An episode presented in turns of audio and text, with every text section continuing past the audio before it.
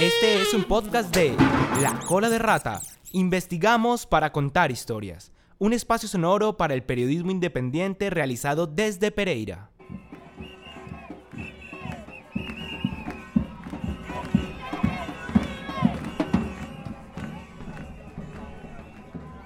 El estallido social que vive Colombia ha sido sostenido por la fuerza de los jóvenes.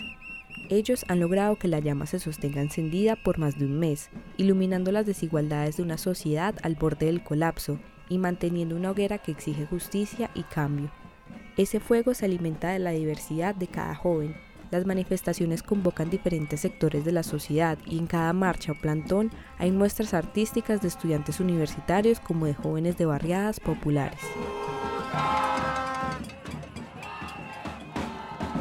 Con esa esperanza y sed de cambio fue que Julia Andrea, estudiante de primeros semestres de filosofía en la Universidad Tecnológica de Pereira, salió a protestar. El tedio de la educación virtual y la crisis económica que se aproximaba a su familia tras la pérdida del empleo de su padre se sumaron a la lista de motivos para exigir un cambio. Los contrastes que encontró en su primera jornada de movilizaciones, multitudes de personas caminando bajo un mismo objetivo, manifestar su inconformidad contra un gobierno que privilegia a las élites en medio de expresiones diversas, fue opacada por la cruda represión que realizó el Escuadrón Móvil Antidisturbios. Claro, el 28 de hecho en el, en el, en el Olaya también me pasó algo parecido con SMATS. Yo estaba pues ya regresando, bueno ese día sí estaba como en la protesta suave, pero pues empezaron a tirar eh, lacrimógenos, yo me empecé a ir y rompieron ese día la Suzuki. Entonces, claro, llegaron los, las, las, personas en caballos, pues los SMATs en caballos y todo eso. Y ese día tuvieron, como que me reprimieron entre tres. Me empujaban y me decían que me fuera para la casa de manera irrespetuosa, me golpearon con los bolillos las piernas y así. Pues no fue demasiado, pero pues sí, obviamente fue un abuso, claro, y no era pues algo justificado realmente. Literal, yo estaba ahí parada en la bomba de, de de, ahí de enfrente del Olaya esperando a que se fuera porque pues obviamente me asusta correr porque ellos empiezan a lanzar cosas y estaban muy cerca, entonces yo no corrí, me quedé parada y me empezaron a, con los escudos a reprimir fuertemente. A pesar de la experiencia vivida esa noche, su ímpetu no mermó. En las protestas se encargaba de ayudar a quien lo necesitara. A veces lo hacía con leche, con vinagre, con lo que tuviera su alcance. Era consciente de los riesgos de estar allí, pero aún así no era capaz de huir si veía que alguien necesitaba su ayuda. Estábamos en el, inicialmente en el, en el Olaya. ¿Estaba sola? No, estaba con unos amigos, con cuatro amigos más. Bueno, con dos, tres amigos más y un amigo que conocimos que era como de otro país. Entonces estábamos ahí, eh, empezó la represión en el Olaya y pues nos movimos hacia el viaducto.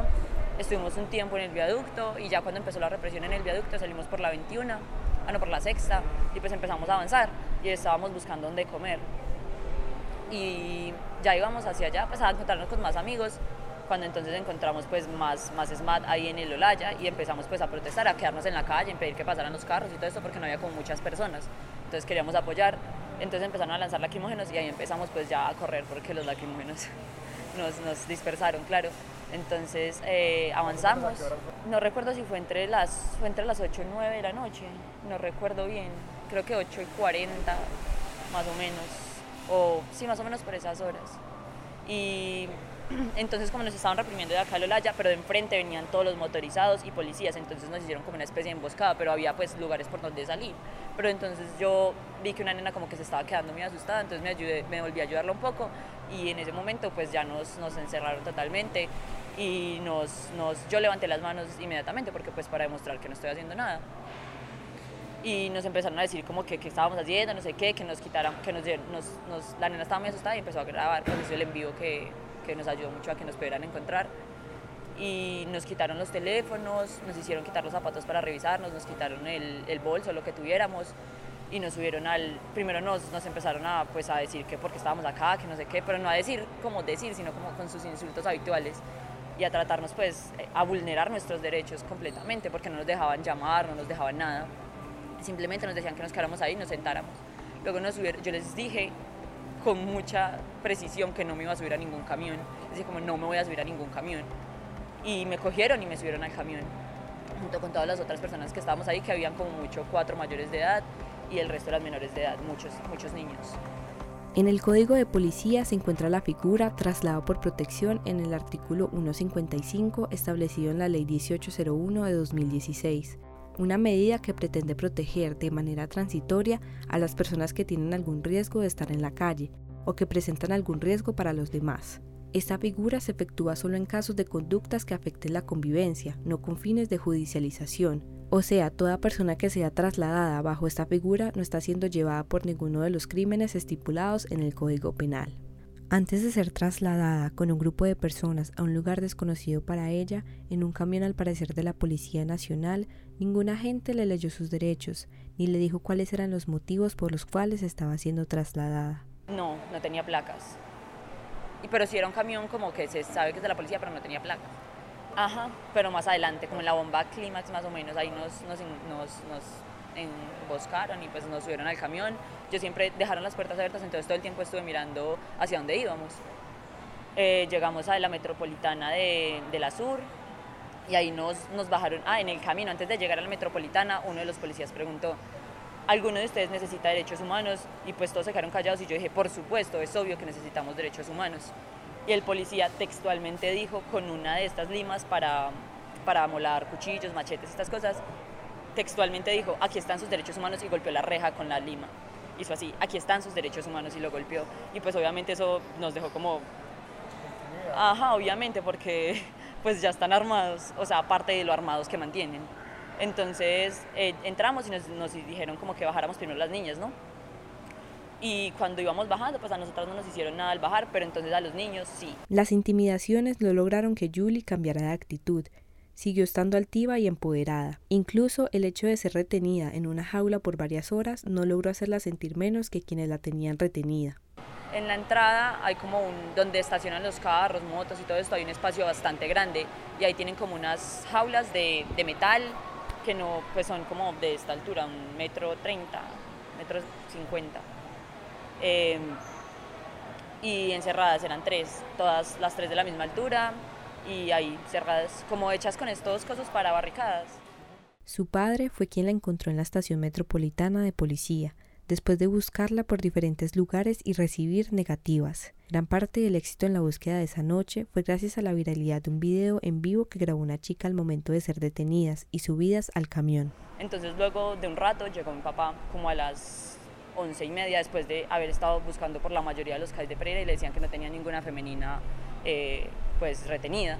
Incluso en ese CAI le dijeron que no tenía ninguna, ninguna pues femenina retenida, pero mi papá ya iba con pruebas.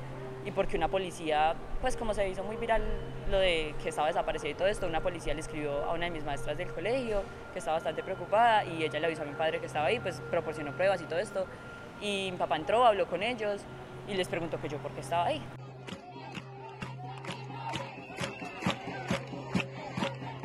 En medio del caos, Julie recuerda que el paro nacional, además de expresar la indignación ciudadana, ha sido el escenario idóneo para que organizaciones de mujeres, disidencias sexuales, mujeres indígenas, mujeres de consejos comunitarios de comunidades negras, estudiantes, trabajadoras e independientes se juntaran para crear hitos en la historia pereirana.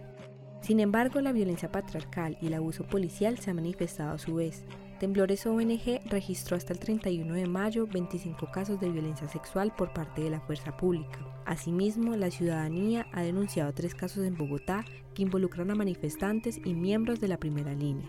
Me parece bastante asombroso que es bastante activo, o sea, normalmente se cree que la primera línea hombres, pero en realidad he visto demasiadas mujeres.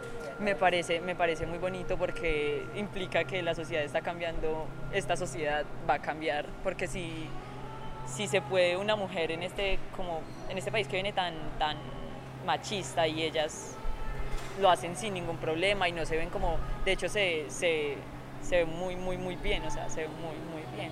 Entonces siento que el país podría llegar a cambiar con esta generación. Entonces me, me anima, me, me, genera un poquito de alivio. En medio del estallido social que vive Colombia, diversas organizaciones de la sociedad civil y ONG denuncian constantes violaciones a derechos humanos por parte de la Policía Nacional. Desde el 28 de abril hasta el 31 de mayo, Temblores ONG registra 1.649 detenciones arbitrarias. El Comité de Derechos Humanos de Risaralda ha reportado el día 9 de junio de 2021 151 violaciones a los derechos humanos en Risaralda, con 70 casos de detenciones arbitrarias, entre ellos el caso de Julia.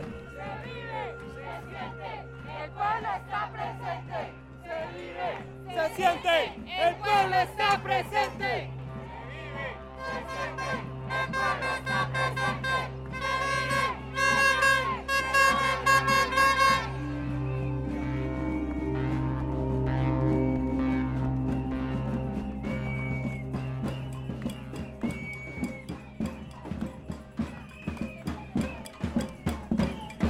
Realizado por Jorman Sebastián Lugo Cruz.